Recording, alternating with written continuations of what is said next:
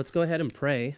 Welcome you guys, and uh, we'll get into our study. Jesus, thank you so much for your word, and that it never turns back void, that it accomplishes its purpose in our lives, that it's sharper than any two-edged sword, that it is absolute truth, that it's infallible, Lord, that it's your love letter to us as your creation.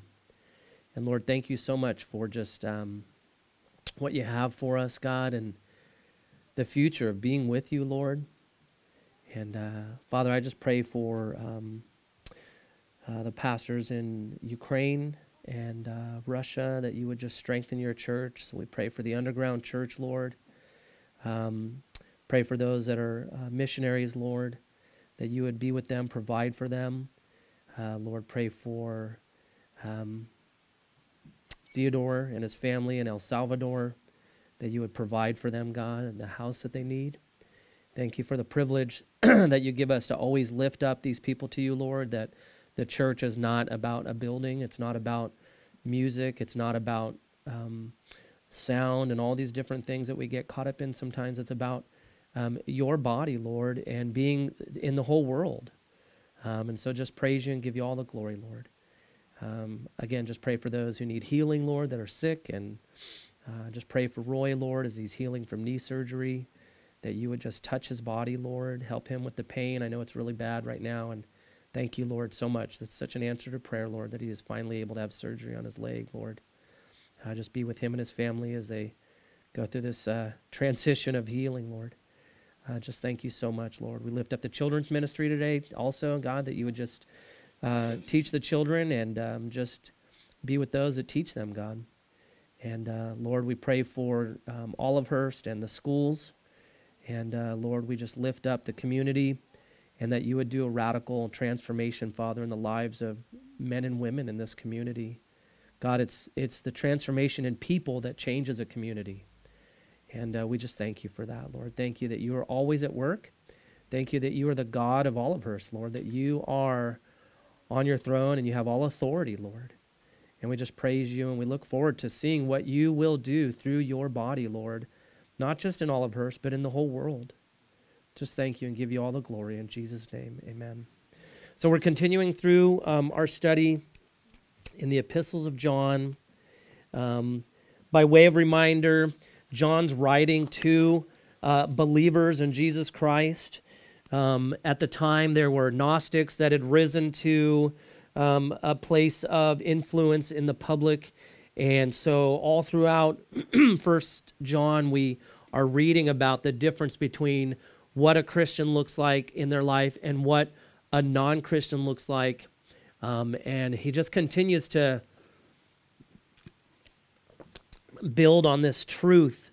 And it's important in our lives that we um, use the Word of God to discern uh, what is true and what is untrue, especially nowadays. And it was this way when the Bible was written, and even more now. It's like uh, truth is false and false is truth, and there's so many opinions that are out there and so many different things that are politicized and that are pushed towards us from media. And, uh, you know, it's like, well, what are we to believe nowadays, you know? And so we're going to kind of talk about that today. But beginning in First John four, verse one, um, I'm going to read First John three, verse twenty-four, to kind of give a basis of what John's speaking of in uh, First John four, verse one. It's a continuation, in a sense, of what he ended off with in uh, chapter three. So First John uh, chapter three, verse twenty-four says this: "Now he who keeps his commandments abides in him, and he in him. And by this we know that he abides in us, by the Spirit whom he has given us." So John ends with, by the Spirit whom he has given us. And that's the Holy Spirit. The Holy Spirit is deposited into a Christian when they believe Um, on the Lord Jesus Christ, making him the God of their life. The Holy Spirit enters into a believer, um, and so we have the Holy Spirit that lives in us.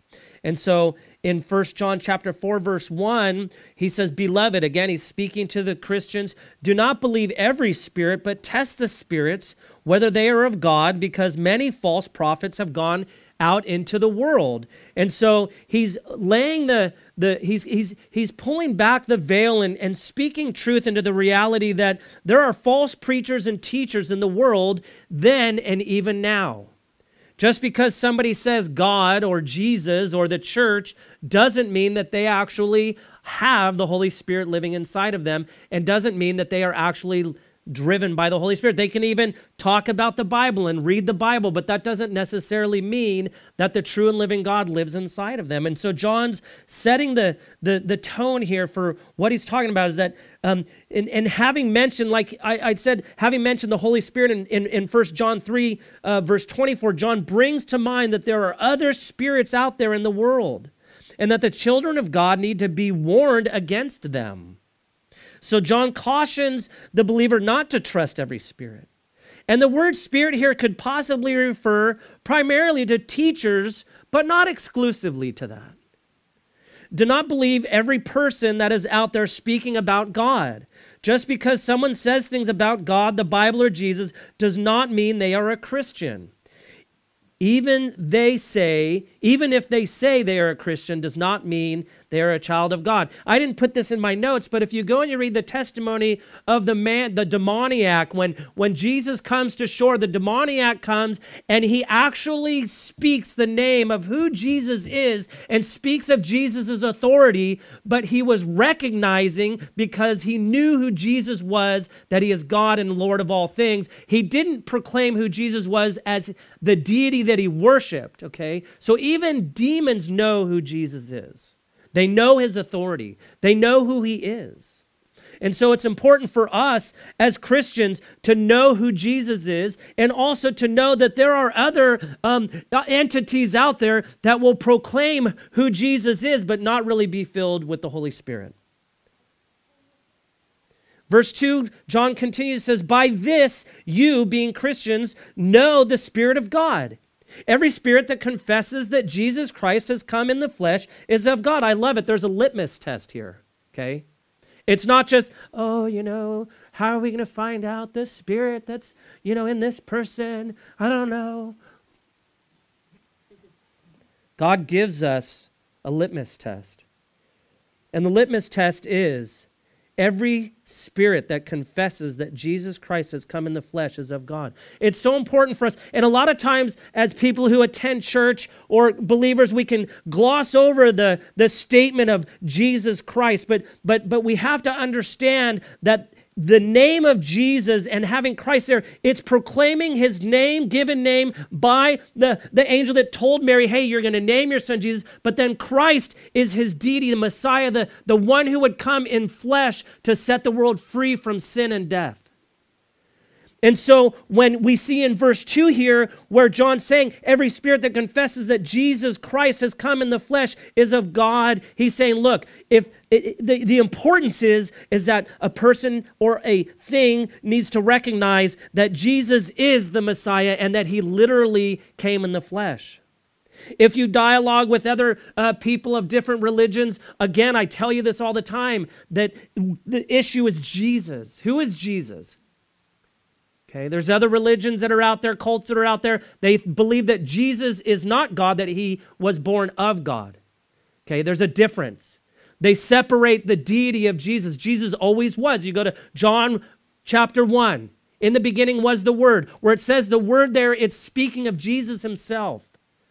Jesus is synonymous with God himself. They are one. They existed in the same timeline. They always were. And then we know here that John's speaking of, look, that J- Jesus literally came in the flesh. And so there were people who recognized that Jesus came in the flesh and that it was God incarnate, God, fully God and fully man. And then there's people who, like we had talked about before, the Gnostics disregarded Jesus as actually being God. So John's continuing to say, look, this is the litmus test. Verse three, and every spirit that does not confess that Jesus Christ has come in the flesh is not of God. It's black and white. And this is the spirit of the Antichrist. It's interesting that John continued that that, that that that spirit is mentioned there, which, and he says, which we have heard was coming and is now already in the world. So even, and remember that John was an eyewitness of Jesus. So this isn't long timeline after Jesus Christ walked the earth. John was an eyewitness, an apostle. He was an eyewitness of Jesus. So even then, so quickly, even then the Antichrist was there. The spirit of the Antichrist. Those who crucified Jesus, they had the spirit of the Antichrist upon them.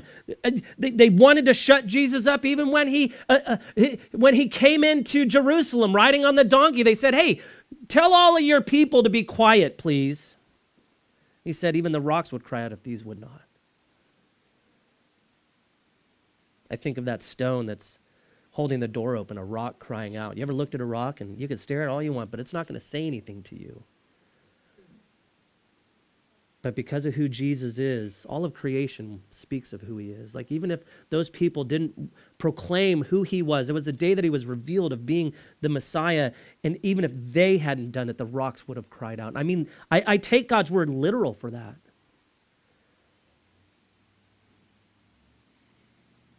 The deity of Jesus would be proclaimed even if people couldn't proclaim it. He's so powerful. So John's telling them, he says, and, and, and for verse two and three, everyone that agrees and believes the fact that Jesus Christ is the Messiah is what he's saying in verse two, that word where it says, um, the, uh, by this you know the Spirit of God. Every spirit that confesses, that word confess, it means believe. It means to literally agree with. Not just that man named Jesus was born, but that Jesus Christ is God in the flesh, that Jesus Christ is Lord. The person that confesses Jesus Christ will bow down to worship him and make him the God of his life, will literally bow down to Jesus. Verse three, we see that those that do not acknowledge Jesus Christ as Lord, as him being God incarnate, as him being the Messiah, as him being the Savior of the world, who do not bow down to him, they do not have the Holy Spirit, and so they have the spirit of Antichrist. It's fascinating how black and white it is. And you know what? Um, Gene and I are watching something uh, at Jack Hibbs Church right now. It's the, the Futurist Conference. If you want to go check it out, it's been really good. And um, uh, their youth pastor has been their youth pastor for twenty years. Um, he, he made mention that, um, you know, you don't really love somebody until you speak truth to them. Like we can, we can gloss over things in the Bible, but if we gloss over things in the Bible when it doesn't feel comfortable and we hide those from people, then we're really not loving people. You know, some of the, some of the hardest things that I've had to hear from people in my life have been the most loving things that they've ever told me because it changed my life. See, without truth being spoken to us, we're going to be on a trajectory of our own destiny. And we're sinful people, and we need God to help direct our lives.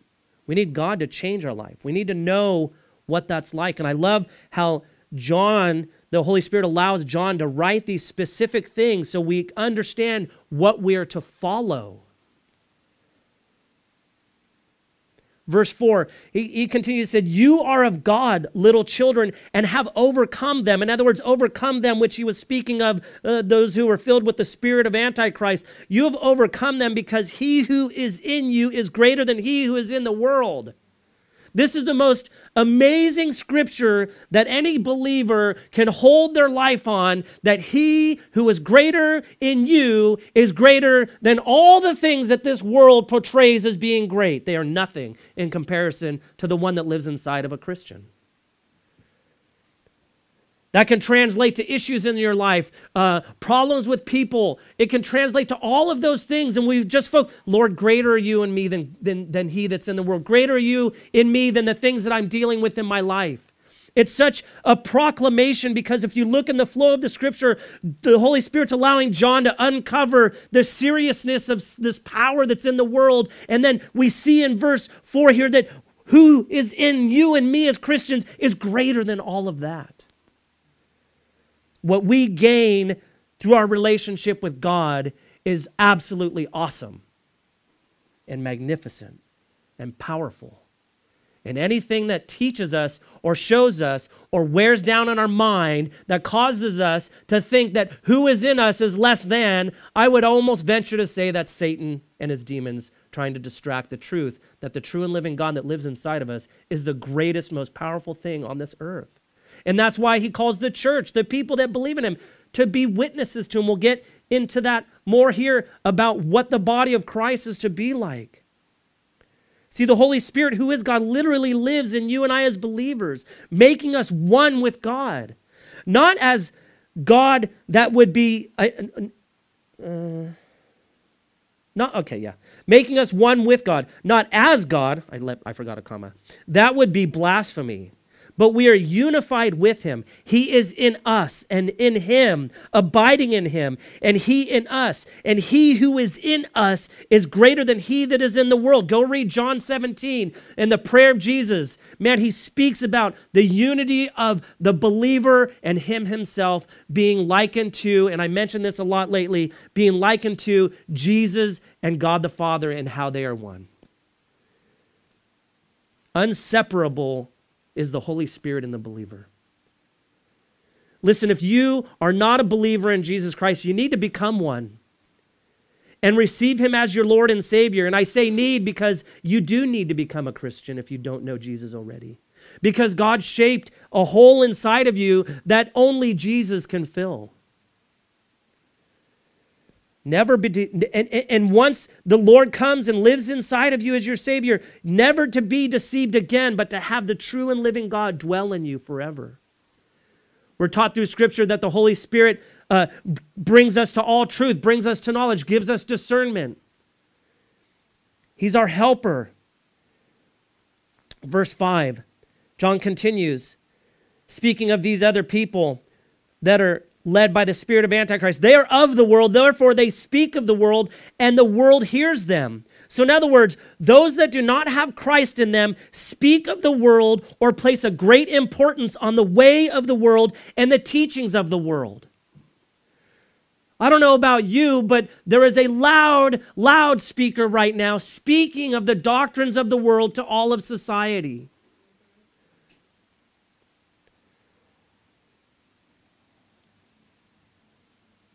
And I want to preface what I'm going to say next, that I love people. I love people. I love every kind of person.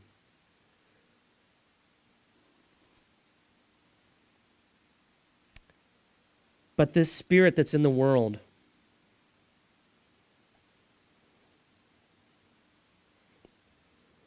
that speaks of worldly things and that the world hears them.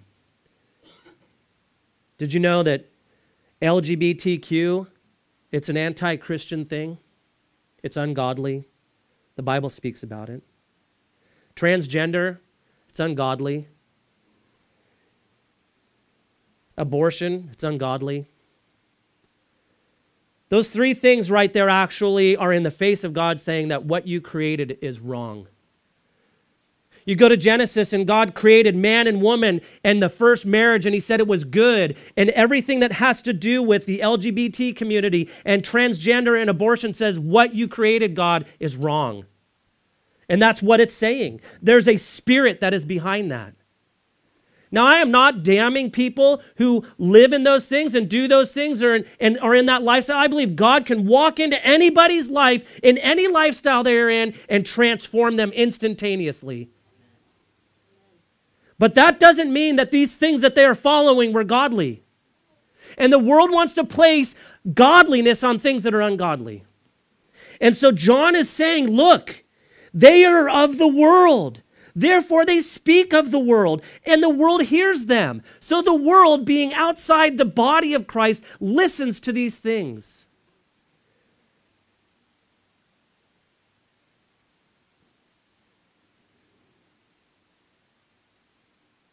I shared this testimony a, a long time ago. Gene and I, I'll probably refer to this a lot when I speak about the homosexual community and L G B T community. And I remember one time I, we lived in Midtown Sacramento, and I'm walking down the street, and there's this young guy on the street corner, and and and and I just talk to anybody. That's just who I am. And I started talking to him, and and and so well, I, I'm all, how you doing? And he seemed down.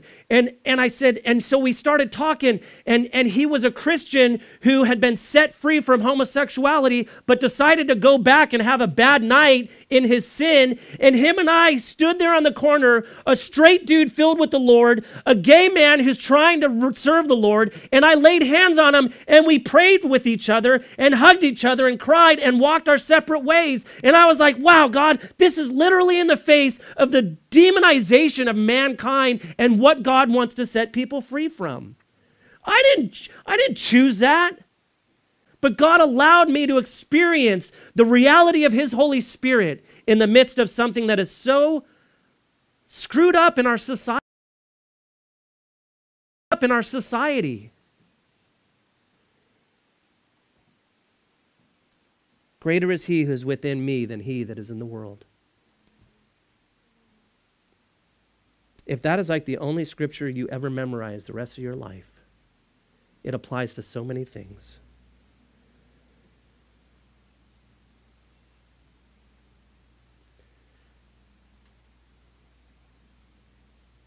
You know, I'll even go as further to say that the things of the world that we hear today, global warming, save the planet. Do you know that that's the worship of Gaia, the goddess of the earth? The World Economic Forum, it wants one world government. Do you know it's absolutely against Christianity and it's an antichrist spirit? Look into Klaus Schwab. Globalism, a one world government. All these things are world belief systems that have nothing to do with Jesus Christ. They, in fact, are driven by the spirit of Antichrist. There's a spirit in this world that wants to draw people away and cause them to believe that what they are believing is good, but the reality is, is that it causes Jesus to become nothing, or just a picture on a wall, or just a man that walked the earth. And that is a lie, and that is a lie, and that's not biblical truth. And it's important as Christians for us, first of all, to love people, okay, but yet to know the Word of God and to be able to share the truth of God with people, okay? Not bashing people. You don't go around going, oh, yeah, you're, you're this and you're that and you're the devil. That's just not how we're to be. God calls believers to be loving and kind and full of grace and truth, and show mercy and kindness, and, and to be part of society and to be helpful. Like Seth and I, we, you know, he's, he's, he's part of the city council in Olivehurst here, and like we mix, we rub shoulders in, in different places. And, and we may think differently about things, you know, but, but we both have one agenda: for this community to be transformed, you know. And, and for whatever reason, him and I are sitting now in the same building, you know.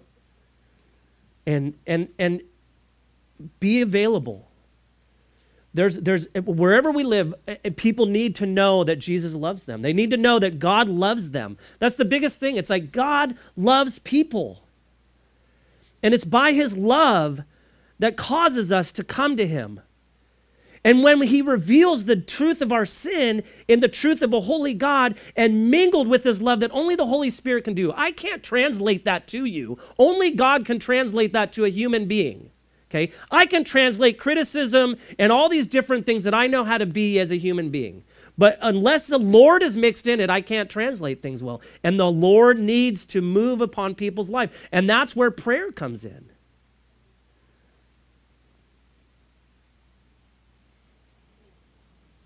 I mean, the amount of depression and suicide that's tied in with L G B T community and transgenderism, it's, it's staggering. It really is. There's no happiness in it. It's just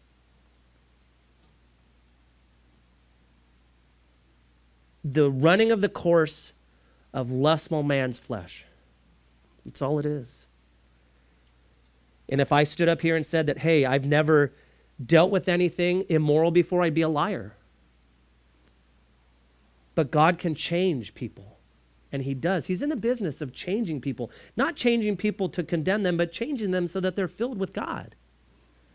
We stand condemned already until Jesus is in us. That's what the Bible says. I didn't write it, okay? God just wanted me to stand up before people and talk about it. Verse six, John continues, says, we are of God. He's speaking about them being Christians. We, he who knows God hears us. He who is not of God does not hear us. By this we know the spirit of truth and the spirit of error. So John is saying, look, we the apostles who were in fact eyewitnesses of Jesus Christ, we are of God. His spirit lives in us. And those that know God, that have his Holy Spirit living in them, they hear us as well. Excuse me. There is unity in the body of Christ, okay?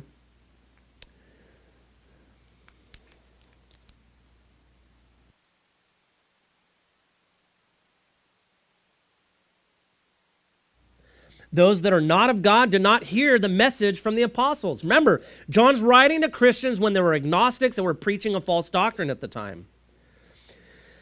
There's a distinction, though, that we have to understand. There's a distinction between the spirit of truth and the spirit of error, okay? Verse seven and eight, John continues, says, beloved, let us love one another, for love is of God, and everyone who loves is born of God and knows God. He who does not love does not know God, for God is love. Now, what he is not saying, he's not be saying, love everybody, love for acceptance, love for equality. That's not what he's talking about, okay? I believe God, God looks at all of us and he sees all of us the same. All of us have fallen short of his glory. All of mankind is in need of a savior. And we, we all are literally in desperate need of Jesus to move in our life. Even as we walk as a Christian, it always needs to be true in a believer's life that we stay desperate for Jesus in our life. Because when we become so Christian that we're not desperate for Jesus in our life, then we are relying upon our own strength and not on the strength of the Holy Spirit. And so we see here uh, in John seven and eight, um, we are to love the way Christ loves. This is a true mark of a believer in Jesus Christ. There is something so unique about Christianity and the love that people in church have for each other, okay? And yes, church is messy. Church can suck. Yes, church can hurt because there's human beings in it, okay? Last time I checked, we're all messy people. We all have issues. We all say the wrong thing at times. We all get attitudes, and that's where we got to rely on the Lord. And like my, the theme that God has in my heart lately is grace and mercy and forgiveness. And it gives room for the Lord to work in people's life, and it gives room for people to want to want to know Jesus more and walk their walk out with him. When we get heavy-handed, and unless there's obviously, there, there's a process in the Bible. If there's sin in somebody's life and they don't listen, and then you bring a witness and they don't listen, and then God's pretty serious and says, kick them out of the church. And you say, well, that's pretty harsh. Well, you know what? I, I guarantee the largest growth spurts that you'll have in your spiritual life is when things get really tough, okay? And if there's real sin issues in your life and God sends one person to tell you and you don't listen, well, that means you just want to keep doing what you're doing. God sends two people as witnesses and you just keep doing what you want to do. That means you really don't want to do what you're doing. Well, then the Lord's like, hey, then you need to, they, they need to take a time out, okay? So there's steps. It's not just hammer down on somebody, okay? But what I'm, what, I don't know why I went into that, probably because I'm talking about love and grace and mercy, and, and we can't just cover everything with love and grace and mercy. There has to be accountability in our life. But John, uh, John again is reminding the believers in verse seven and eight, whom he is writing to, that having love for one another is a quality that is in the believer. Again, this is not the way the world loves, with fleshly intentions um, or motives, or loving just to love. No, this is love. This love is a love that John is writing about, is love that comes from God and is placed in a believer. There is a love that believers have that comes from God. What is not being said is that if you love others, you're born of God. Just because somebody's loving doesn't necessarily mean that they are a believer. I have many acquaintances that I don't believe they have a relationship with Jesus, but they're the most loving people in the world and giving. So John's continuing to say that a hallmark, though, um, in the body is this love. Okay. Um, it is, however, saying this, that those that are born of God, a person that is born again in Jesus Christ, they have they have this love in them, and they know God. Kevin and I, okay, I know I'm using you as an example, sorry, but Kevin and I have a love for each other, and we have bar- we barely know each other. Okay, I have a love for this person. Okay, I love for other believers here, and it's just it's because of God in in us. Okay, it's not because like we went to school together for many years and we had tons of barbecues. There's this love that God puts in the believers, okay? I didn't mean to single him out and then other people in the room. I look at you guys, I'm like, I have love for all you guys. I know, right? Exactly. Sorry. But it's something that magnificent that God does. Verse eight, John again, he's drawing the con- contrast between a born-again believer in Jesus Christ and a person that is not born-again a believer. In other words, he says, he who does not love does not know God, for God is love. The statement, God is love, this is not saying that God is loving, okay? That's not what it's saying. I mean, I mean, he is loving, we know that, but this is not saying that God is just loving, okay? Um, we know that he's loving, it's an attribute of him, but what it is saying is that God is the literal embodiment of what true love is, okay? He is love. He is love. Not loving, he is love. Like, I am Brian. I'm not Brian. I am Brian. God is love. He's all standards and the epitome of it. No one has ever loved mankind the way God has, ever. No one ever can. But he is love. So John's setting the standard of what that love is and that God is love. Verse nine, in this love, in this, the love of God was manifested towards us that God has sent his only begotten son into the world that we might live through him. So now we see what God's love really is. God is love, and here is what God's love looks like. His love was manifested or revealed to us. That's what that word manifested means. To all of mankind, the fact that God sent Jesus, his one and only son, Jesus Christ, to the earth, Jesus who was fully God and fully man, that you and I might have eternal life through him. We're not truly living unless we have Christ. Christ gives us a new life. So John is saying here, the love of God was revealed. If you want to know what God's love is, read scripture pertaining to Jesus. That's God's love for you and I.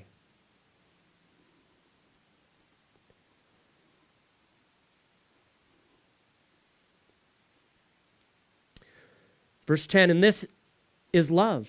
Not that we loved God, but that he loved us and sent his son to be the propitiation for our sins. There's that word propitiation. So we did nothing to earn God's love. You and I can do nothing to make God love us more than he already does.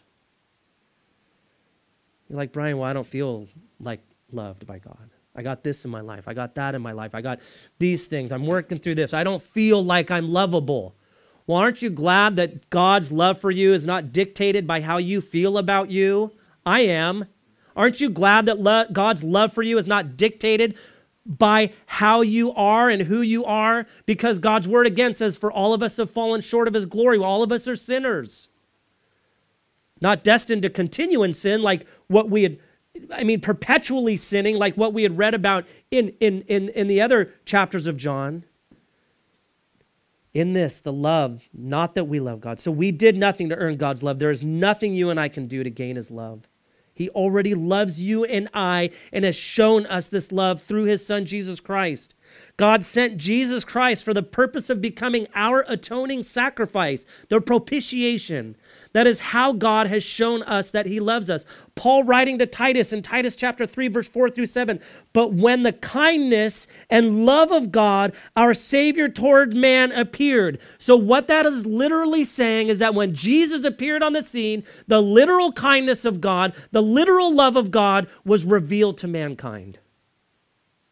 If you want to know how God loves you, read about Jesus. I encourage people, read the book of John. It covers his deity, it covers who he is, it covers his life. And then read Luke if you want a detailed description. He was a doctor, so Luke was more detailed than some of the other Gospels. But if you want to know about God's love, it's Jesus. I love that about him. He's not some, you know, lofty dude in the sky that, that hides himself from us. There was a period of over four hundred years where God didn't speak to his prophets or anything. That would have been weird.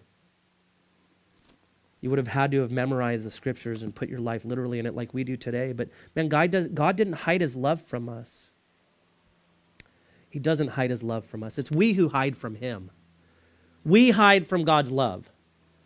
It started in the garden, okay? Adam and Eve listened to Satan. They sinned. They're like, oh, we're naked. We better put some clothes on. And then they hear God walking in the garden, and they hide from him. And I think it's comedy because if God's everywhere at once, omnipotent, omnipresent, all-knowing, all things, and he asks Adam, where are you? Wait, you're God. Why are you asking where he is? I look at that and I believe that it's because God has a relationship with mankind. He's not one-sided. He wants to communicate with us. He wants to speak with us. He wants to walk with us. He wants us to walk with him. Even in the midst of sin, he's calling out. He knew what happened. He wasn't in the dark. He knew what happened. He knew that what these two human beings, he knew that these two human beings were going to sin before he made them. And he made them only. And you're like, well, why did he do that? Because for whatever crazy reason, Jesus coming to the earth and dying on a cross and us having this active relationship with God glorifies God because it spits in the face of everything in the world and everything that Satan tries to live for and every demon that says that, you know, God is bad, and it causes all of creation in heaven and earth to say, wow, God is amazing and he's loving because he loves these horrible little two-legged people that run around and act so selfishly throughout all of mankind, and God still loves them. And I don't know about you, but I'm right in line with those people.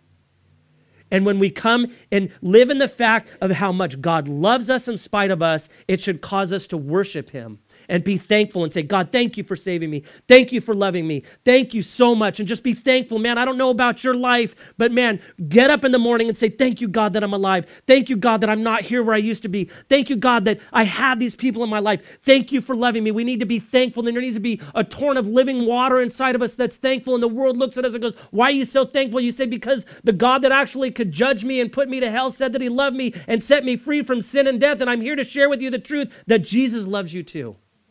And that's the reality of what God allows to happen on this earth since Adam and Eve sinned. And it's an amazing thing. It's amazing what we gain. And Paul continues, it says verse, in Titus three, verse five, not by works of righteousness which we have done, but according to his mercy. Back to talking about Jesus being sent as our propitiation. Paul's writing, not by works of righteousness which we have done, but according to his mercy, he saved us through the washing of regenerating and renewing of the Holy Spirit. It's God's mercy. In other words, you're getting what you don't deserve. That's what mercy is. And he gives us the Holy Spirit. He washes us. Regenerate. How many of you want to be regenerated? I want to be regenerated every single day. We need to be regenerated. We need to live in the reality that there's a regeneration that happens, a renewing of us, because we are not in the right state until Jesus lives in us. We're not in the right state. When Adam and Eve sinned, it created a rift between mankind and God for centuries. And then Jesus came and fixed that rift. Verse six in Titus three, continuing on about this propitiation. And, he, and Paul st- continues, and says, whom he poured out on us abundantly through Jesus Christ our Savior. This love that was poured out upon us. And it's not just a little teeny bit. It's abundantly, overflowing, incomprehensible love. And verse seven, it says that having been justified by his grace. In other words, you and I, by the power of the Holy Spirit, through the death, burial, and resurrection of Jesus, we stand before a holy God justified in his court, even now. And it's by his grace that we should become what? Heirs, according to the hope of eternal life. As a Christian, we aren't just saved from hell. We aren't just set free from the bondage of sin. We aren't set, I don't know about you, I'm gonna live eternally, okay?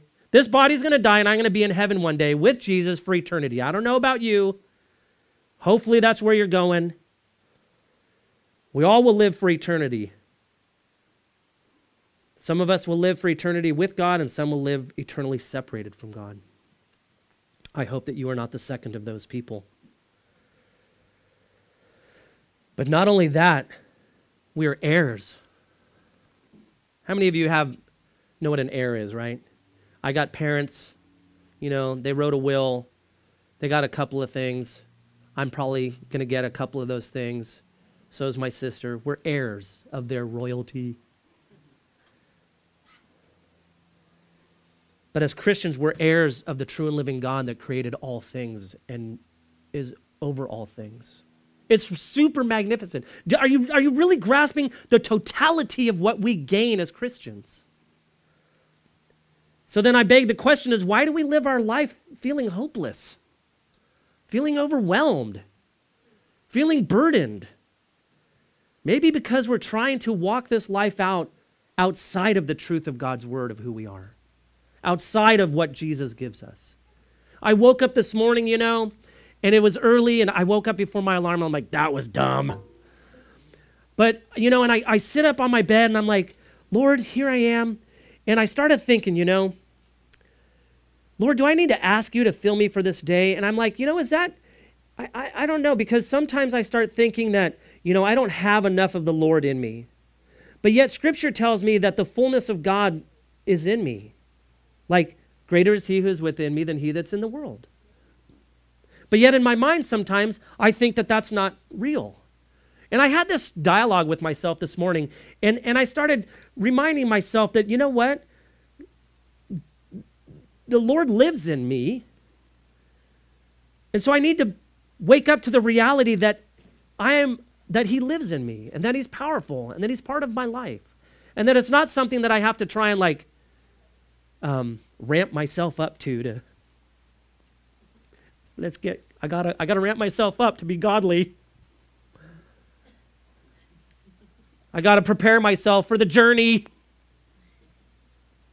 I gotta put on my shoes. I gotta get on my, you know what I mean? Like when you work out, you gotta prepare yourself to work out. When you go to do a job, you gotta prepare yourself, right? Mentally, I gotta prepare myself for laundry. Sorry.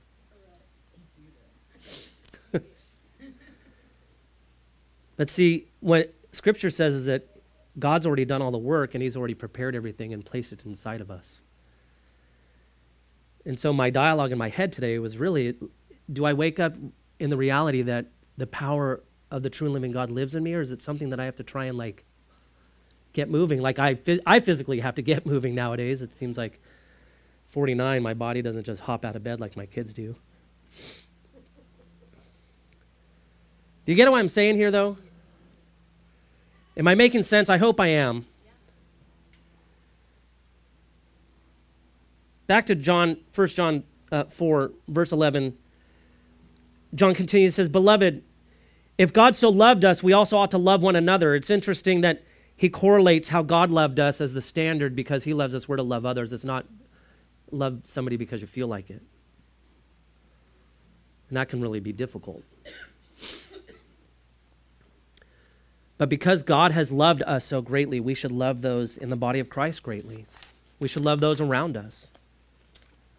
Verse twelve, no one has seen God at any time. If we love one another, God abides in us, and his love has been perfected in us. So in other words, no one, no one's seen God, but God was made known through Jesus Christ. Um, God the Father, right? No, no, now Jesus Christ no longer being on the earth physically. We don't have him physically here. So now what happens? How do, how are people introduced to God? If, if, if Jesus was the example of God's love, right, when he came to the earth, and John, being an eyewitness, was speaking to the Christians at the time, and Jesus had already ascended to heaven. So now what? What happens now? How are people introduced to God? So the love that we have for one another in the body of Christ, listen, you guys, is a direct representation of God abiding in us. His love is perfected in us. In other words, it has accomplished its goal in a Christian. And now God uses the life of a believer to show others who he is through how we love each other. I didn't write the plan. God did.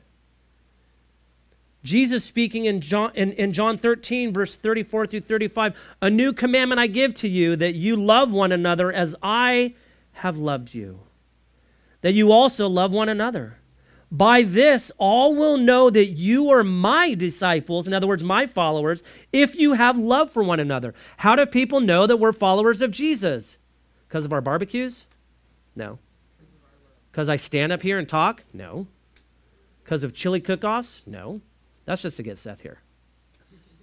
Which feeding me is love. Point that out. Okay. My kids would recognize that.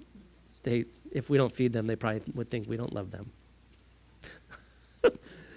But yeah, so it's by our love for each other that God has designed the body for people to see God.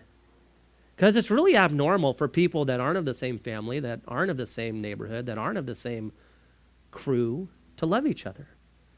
It's not normal. It's, ab it's abnormal to the world standard of how we think of things. And I love that about God. He like sparks our interest. Oh, that's weird. Why is that way? Well, let me tell you. Because Jesus loves you. Because he put love in our heart for each other. Well, how does that work? I don't know. It's just there. Some things are hard to understand, and that's okay. We just need to take them at face value that God loves us, and he places his love in us for each other so that the world can see that we're his. Verse thirteen. In First John four. John continues, by this we know that we abide in him. So he's saying, hey, look, um, if we love one another, God abides in us, and his love has been perfected in us, okay, because of uh, when, when we receive Jesus Christ in us, there's the perfect, um, the perfecting of what God's love was through Jesus is perfected in us. Um, but then he continues in that same thought, verse thirteen, by this we know that we ab abide in him and he in us, because he has given us his spirit. So there is unwavering confirmation that God abides in a believer and the believer abides in God, and this is through the Holy Spirit. Verse fourteen, and when we have seen and testified that the Father has sent the Son as Savior of the world. So John's proclaiming the facts that him and the other apostles were eyewitnesses of Jesus, and that they speak the truth, testifying that Jesus Christ is in fact the Savior of the world. In fifteen and sixteen, he says, whoever confesses that Jesus is the Son of God, God abides in him and he in God. Remember, we, we talked about that already in this section of Scripture, that the, the, the issue is always Jesus. Verse sixteen, and, and we have known and believed the love that God has for us. God is love, and he who abides in love abides in God and God in him. So in other words, whoever confesses, or in other words, whoever agrees that Jesus is the Son of God, okay, being God incarnate, God abides in him and he in God. In Romans, it says that if you confess with your mouth that Jesus is Lord and believe in your heart that God raised him from the dead, you will be saved. For it's with your mouth that you confess and with your heart, or in, in your deepest person, that you believe. I love how Scripture correlates with Scripture. It doesn't argue against itself. So Jesus Christ in sixteen, Jesus Christ is this love that John speaks of. And he speaks of, that, of knowing and believing in it. That through Jesus Christ, we know and receive the true reality of God's love for us. The response of the believer is to know and to believe, not just to hear and walk away, but to believe as well. It is not enough to just know, but we need to believe as well. We need to take what we hear of Jesus Christ from the Word of God and place it into action in our lives. There is this experiential relationship we have with God through our belief in Jesus Christ. God abides in us and we in him. It's this unity. It's this action process, this relationship that we have. Christianity is not a religion. I heard somebody speak over the weekend that I was listening to, says that the church is a love affair with the true and living God. It's this active love relationship with the God that spoke all things into existence. It's amazing what we gain. Verse seventeen, love has been perfected among us in this, that we may have boldness in the day of judgment, because as he is, so are we in this world. It's fascinating what the Holy Spirit allows John to write here. God's love has been perfected in the believer's life in such a way that on the day of judgment, which is going to happen when all mankind will be judged by God, in the life of the Christian, God's love has been so perfected, so complete is the love of God through his son, Jesus Christ, that on the day of judgment, we will be found not guilty. We are given boldness in this day of judgment to have absolute confidence and boldness that we are not condemned in our sin, but set free because of the blood of Jesus Christ in such a way that we are, we are as he is, past the judgment. Christ has passed the judgment. He, he, he died on the cross. He, he, when he came back to life, he proved that he conquered the judgment of God. The judgment of God of our sin was on Jesus. That's what killed him. And then he comes back to life. He's past that. And we see in the scripture that, that it says that, that because he is, so are we in this world. We're, we're, we're where he is. We are past the judgment. Literally, when you become a Christian, you are no longer under the judgment of God in that sense. It's amazing. We are set free in absolute confidence. We're set free. And it's because of the blood of Jesus. Even as you and I are here on the earth right now, our future as Christians is just as much a fact as this pulpit or the chairs that you're sitting on.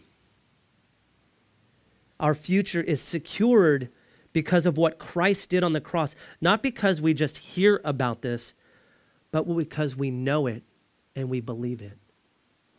So many people can just hear and hear and hear and blah, blah, blah. And the Holy Spirit knocks in their heart, says, hey, I love you. I sent my son to die for you. There's sin in your life and you can't fix it unless I come help you with that. And so many people just walk away from that. We need to keep praying for the salvation of those around us. Keep praying for those that are wayward or backslidden. God's so faithful. He's faithful in my life. I know he can be faithful in your life and faithful in the life of others in your life. Verse eighteen, John continues, there is no fear in love. I love this. Do you remember the stickers, no fear? I don't know if you were from the eighties or nineties. It was a big thing. I don't know if it is anymore. It's not on TikTok probably, so it's not big anymore. There's no fear in love, but perfect love casts out fear, because fear involves torment, but he who fears has not been made perfect in love. So in the context of what verse seventeen was talking about pertaining to the day of judgment, John continues to give such substantial truth. The fact that there is no fear in love, we as human beings that have known and believed in Jesus Christ, this love of God that has been poured out upon us, there is no fear associated with this at all. No fear associated with the love of God. His love is perfect. His love casts out all fear. It is only those that do not have Christ in them, those that do not believe in the one and only Son, Jesus Christ, those are the people that will experience true fear. Fear of being condemned to hell for eternity. All throughout the Bible, Jesus gives notation of it, that there will be weeping and gnashing of teeth, that there is utter darkness, no light. You think of the saddest thing you've ever experienced in your life or the most pain you've ever had to where your teeth grit. That's what people who don't know Jesus when they pass away will experience forever. Now, you have to understand that hell's not designed for mankind. It's designed for Satan and his demons. It's mankind that chooses to deny Jesus. And when they pass away, if they haven't received Christ in their heart, they're separated forever. There, I fully believe that there isn't one person on earth that God has not already spoken to or will speak to. Um, the reason why we're still here as the church is because there's still people that the church needs to minister to about Jesus so that they can be saved from hell. That's the purpose of the church, to, to, to preach the truth of Jesus, to, to, to um, disciple people and grow them in the Lord and send them out to go do ministry. That's the purpose of the church. And obviously, the church is still here, and so there's still work to be done, because otherwise the rapture would already occur and the church would have no more use in the world, and we'd be taken up. Harpazo, caught up.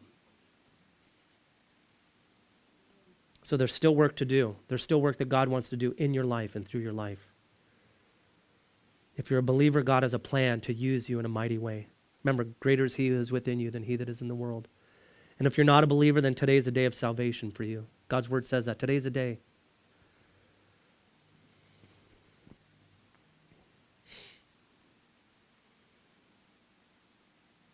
This being separated from true love forever.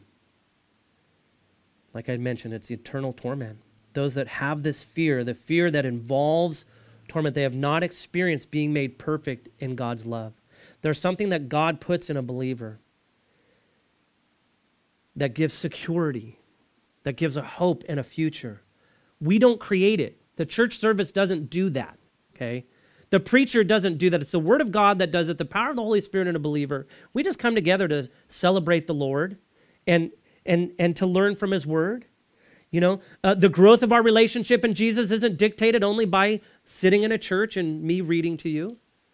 Please dedicate time in your life to read the word on your own, with your spouse, with your family. Verse nineteen, we love him because he first loved us. I love that. He loves you before you could love him. And out of this love he has first loved us with comes our response of love. Paul, writing to the Christians in Rome, gives insight into this love God loved us with before we loved him. And then we'll close after verse twenty and twenty-one, and then we'll get to have chili.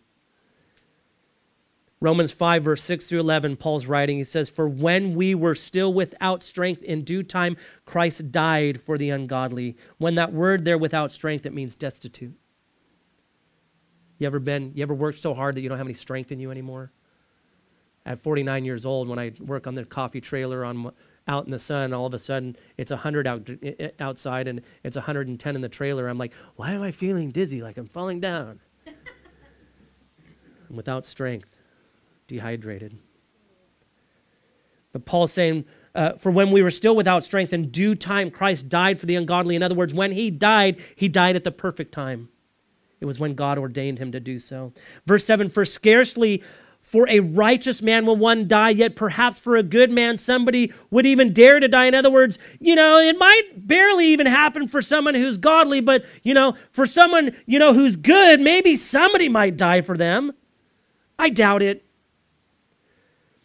Then he continues in verse eight of Romans five, Paul writing about Christ dying for us. He says, "But God demonstrates his own love towards you and towards me, towards us, in that while we were sinning, while we were taking our middle finger to God and doing the darkest thing that we all absolutely could do, Jesus thought of that on the cross, wore that, and bled for it and covered it." Absolutely, praise God. It's amazing. That's why Christians are crazy about the Lord, because he's given us so much and he set us free while we were doing garbage. We're unworthy of his love. It's amazing what he gives us. While we're still sinners, Christ died for us. Paul continues, "Much more than having now been justified by his blood, we shall be saved from the wrath through him." Not just justified, but saved from the wrath. And that's speaking that there will be wrath poured upon the earth one day. And as Christians, we are set free from that. "For if when we were enemies, we were reconciled to God through the death of his son, much more having been reconciled, we shall be saved by his life. And not only that, but we also rejoice in God through our Lord Jesus Christ, through whom we have now received reconciliation." It's something that is given to you by God through your relationship with Jesus, and it cannot be taken away. When Jesus, God, the Holy Spirit, when they look at a believer, they see the righteousness of God in them. It's amazing. Praise the Lord. I'm so glad. You kidding me? God sees all of the garbage thoughts in my head, all the things that I intend to do that are wrong. I'm still a sinner, right? And I got to walk this life out as a Christian and make sure that my life is right. I'm loving my family and I'm not letting the things in my mind that the enemy puts in there and my flesh wants to do to rule my life. And yet God loves me even when all of those things are in me. And he loves you too the same. Closing in this, John continues to write verse twenty and twenty-one. If someone says, I love God and hates his brother, it's crazy how he throws this in there, right? This practical thing. And hates his brother, he's a liar, for he does not love his brother whom he has seen. He says, how can he love God whom he has not seen? And this commandment we have from him, being the Lord Jesus, that he who loves God must love his brother also. Jesus spoke about that. There has to be this reality in a person's life. In other words, we can't say that we love God and not love others. There must be transformation in this area of our lives. There is again this reality that if people say they love God and yet hate their brother, they are lying. And the love of God is not in them. They are not a true lover of God. It's black and white. It's a standard that we need to live by, which should, it should convict us and say, oh my gosh, okay, Lord, do it. It's, Is there, is there anybody, do I hate anybody? Am I loving people? Lord, what's your standard of loving people? Okay, I don't know how to do that. Lord, help me love people. It's like I share the testimony of this woman who got saved through a Gideon book and then she thought it was strange and all of a sudden she started loving people because she always hated everybody.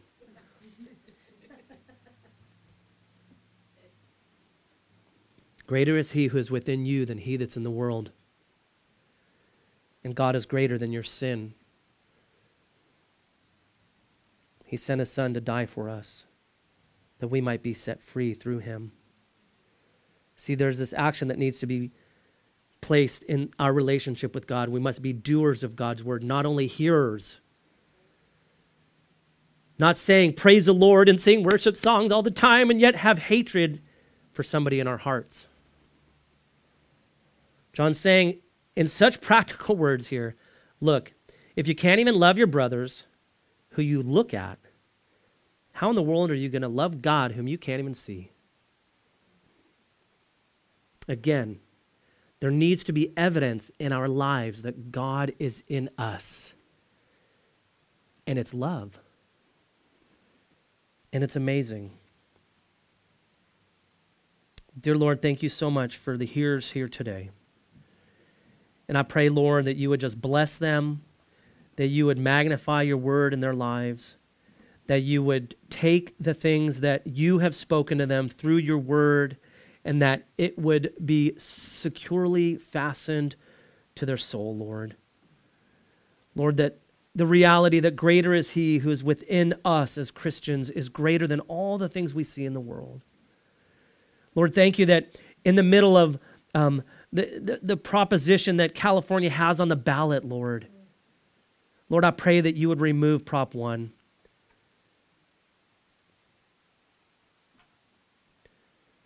Lord, I pray that you would cause us as Christians to take what we hear from your word and put it into action in the world around us, because it's dying to see the love of God. That you would give us discernment and the ability to, to communicate with people, Lord, in a loving way, and yet to lovingly communicate truth even when it's difficult. Thank you that you love us, God.